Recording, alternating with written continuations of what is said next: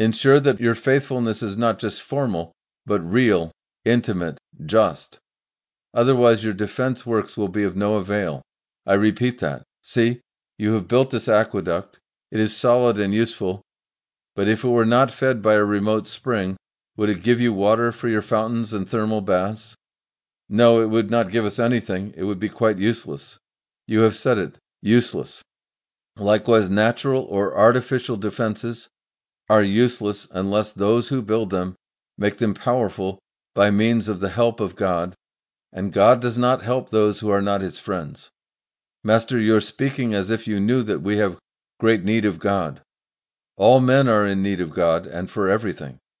Yes, Master, but it seems that we are going to have more need than any other town in Palestine, and oh, a sorrowful exclamation. The people of Gamala look at him disconcertedly. The boldest man among them asked, What do you think, that we shall experience the old horrors once again?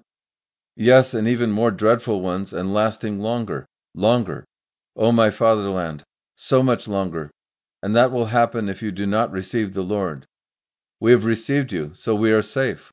The last time we behaved foolishly, but you have forgiven us. Make sure that you persevere in your present justice towards me, that you grow in justice according to the law. We will do that, Lord.